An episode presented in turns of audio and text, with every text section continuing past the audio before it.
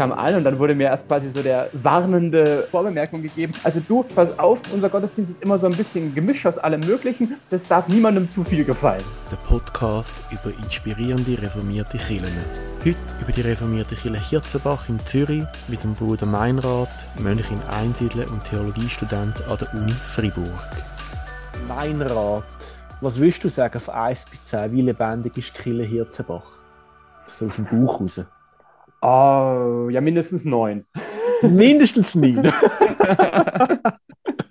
Nicht zehn, aber neun.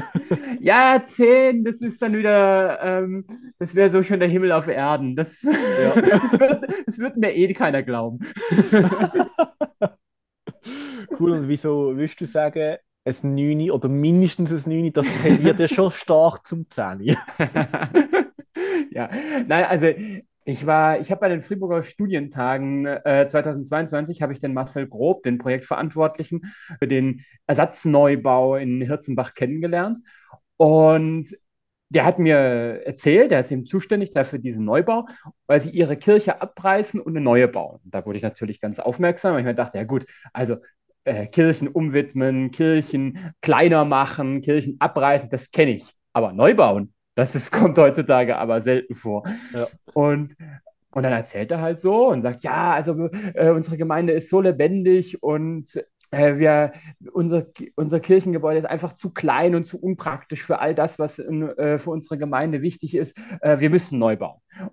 Und dann dachte ich mir, ja gut, also hm, wenn, der, wenn normalerweise, wenn die Kirche abgerissen ist, dann denkt man, diese Gemeinde muss am Ende sein, aber Hirzenbach, die scheinen mit ihrem Abriss und Neubau wirklich am Anfang zu stehen. Und das wollte ich mir dann mal anschauen und so bin ich eben mal hingefahren und, und ich habe das auch wirklich erlebt. Also das sind die Leute, die ich dort getroffen habe, zum Gottesdienst zusammenkommen, die aber auch in der Verantwortung sind, die haben ja, von, haben ja eine, eine Kirchengemeinde gezeigt, die wirklich nur so sprüht vor Energie und Kraft und Willen, in das Quartier ähm, Hirzenbach hineinzuwirken und so auch anschlussfähig zu sein für all die Menschen.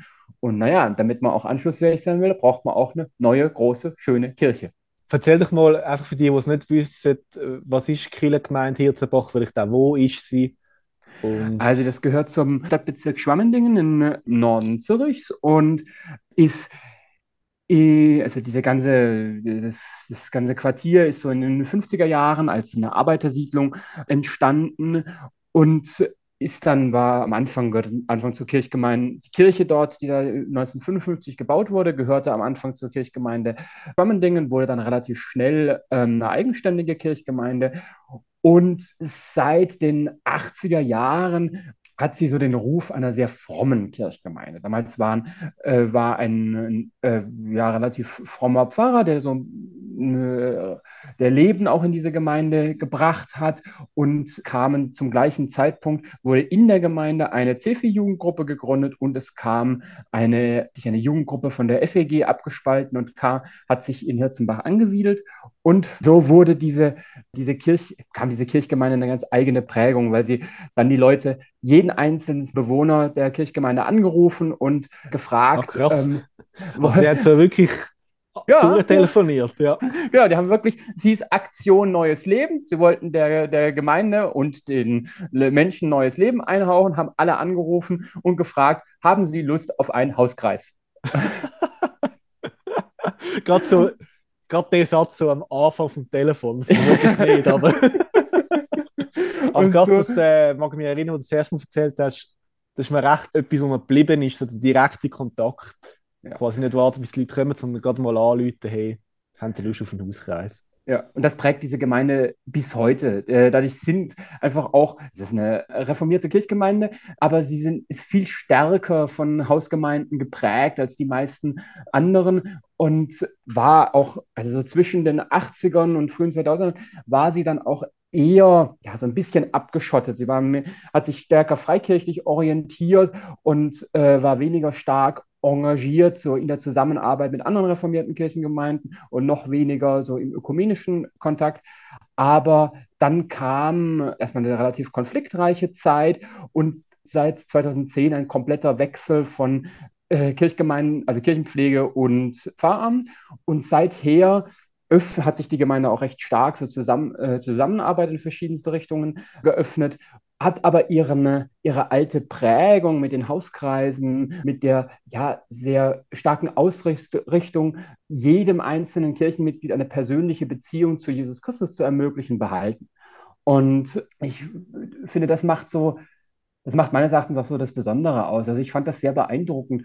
Dort dieser, ich hatte dann ein Gespräch mit äh, Leuten aus der Kirchenpflege, aus dem Pfarrer, mit Verantwortlichen für diesen äh, Ersatzneubau, mit Leuten aus dem Leitungsteam von ihrem äh, Gemeindecafé, mit Leuten aus dem Ehrenamt.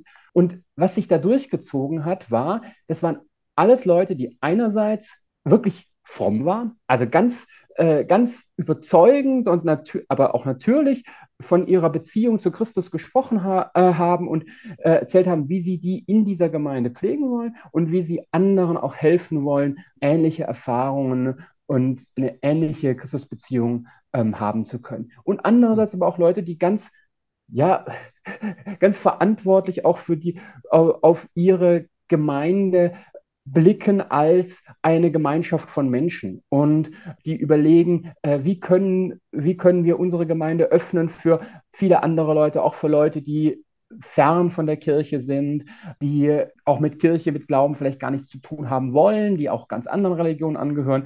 Da ist zum Beispiel ihre, ihr Kirchencafé, eine ganz, äh, Coffee and Deeds, ein ganz wichtiger Punkt. Okay, was, was, ist, was ist das genau, das Coffee and Deeds? Also das ist ein, ein kleines Café, Geme- Quartiercafé, das ist gegenüber von der Kirche.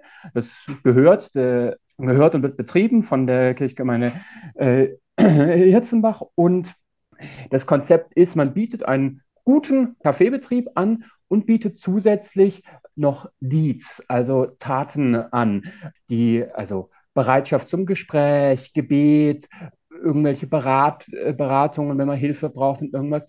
Und das gehört wirklich auch zum Kaffeebetrieb dazu. Das steht auch in der Karte.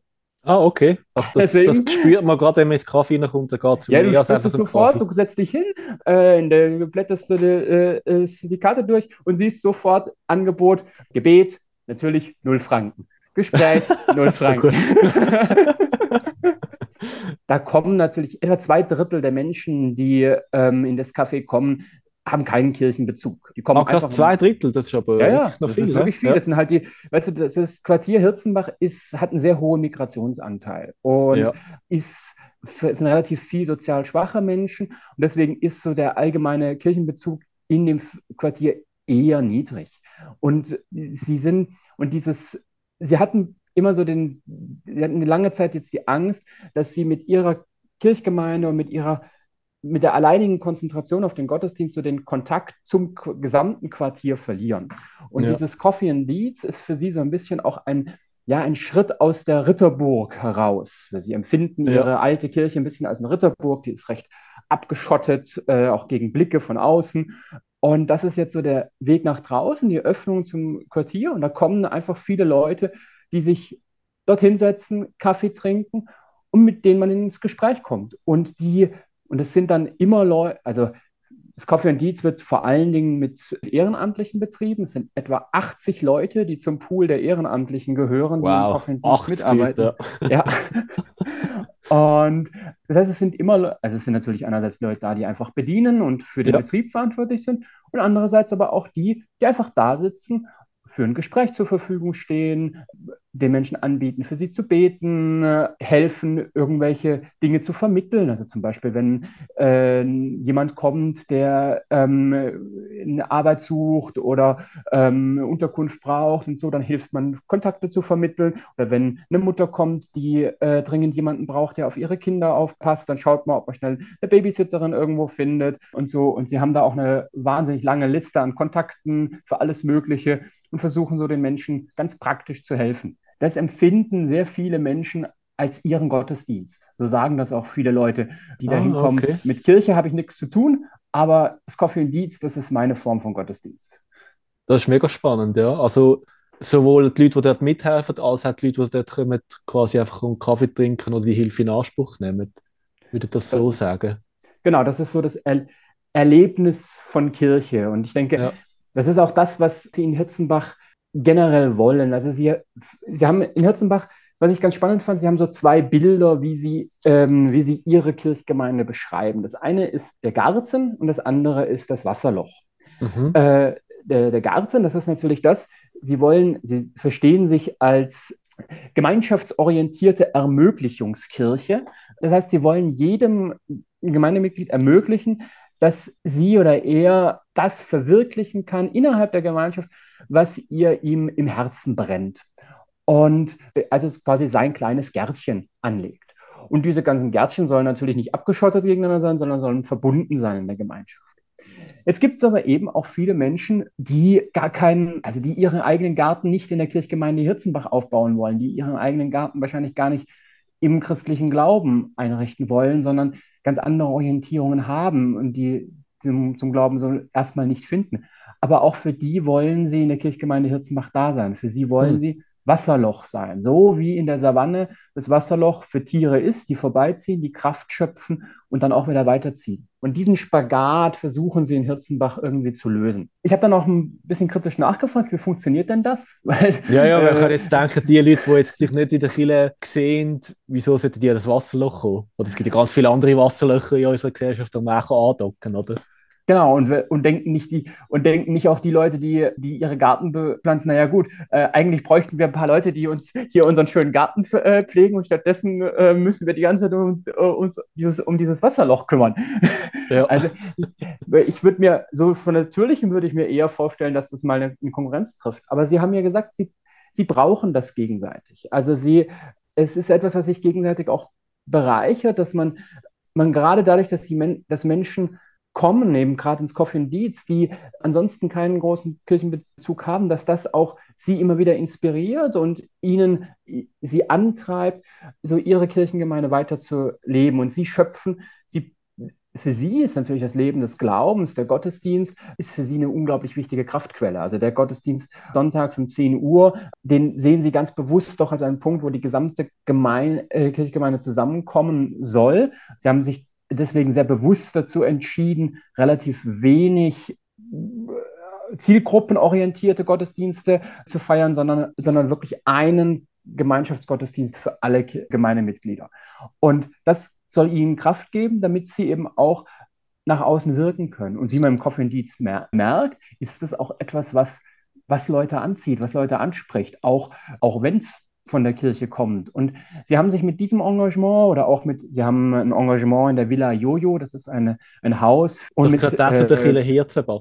Das gehört, wird, auch, wird auch von Ihnen, ich glaube, das ist ein eigener Verein, der das trägt, aber Sie, ja. ähm, aber Sie äh, unterstützen das sehr stark, vor allen Dingen also mit vielen Personell, mit vielen Leuten, die da mitarbeiten, Verantwortung übernehmen, äh, unterstützen, glaube ich, auch finanziell und genau, also das ist auch eines von Ihrem Projekt, nur Sie stark drin sind, äh, machen Sie eine Kind- und äh, immer eine Kinderfreizeit zusammen mit der äh, Schule im Quartier Hirzenbach und, und so weiter. Und damit haben Sie sich auch einen großen Respekt äh, in, im Quartier und in den Leuten außerhalb der Kirchgemeinde, so in der Öffentlichkeit erarbeitet, sodass jetzt immer mehr Anfragen von außen kommen an Sie. Könntet ihr nicht auch noch hier mitarbeiten? Könntet ihr nicht auch noch da helfen? Könnten wir nicht auch mal bei euch? Hattet ihr nicht einen Raum für uns, für den und den Verein oder so? Und das ist auch für Sie, war jetzt auch für Sie ein Punkt, was, weshalb Ihren Ersatzneubau so wichtig wurde. Weil Sie merken, Sie haben die Möglichkeit, ins Quartier hineinzuwirken, äh, wirken, aber Ihre Räumlichkeiten ähm, passen einfach nicht mehr dazu. Die alte Kirche ja. ist zu klein, sie ist äh, unpraktisch, ähm, nicht sehr flexibel von den Räumlichkeiten her. Und das soll auch ein Sinn sein der Neu- äh, des Ersatzneubaus, dass es dort räu- flexibel nutzbare Räumlichkeiten gibt, die auch von der, von, vom Quartier her genutzt werden können, die man anbieten kann. Es soll dort Coworking Spaces geben, es soll Wohnmöglichkeiten geben, es soll Essens- und Trinkensmöglichkeiten geben, sodass man einfach flexibler ist, auch für Anfragen vor, aus dem Quartier heraus und für Leute aus dem Quartier heraus, die in irgendeiner Form ähm, Anschluss finden wollen an die, an die Kirchgemeinde. Wow, das klingt wirklich nach einer Kirche, die einerseits schon sehr etabliert ist, aber gleichzeitig auch in Zukunft denkt und ja, Schritt in Zukunft bewusst macht und, und auch in der, im Quartier lebendig wahrgenommen wird. Das ja.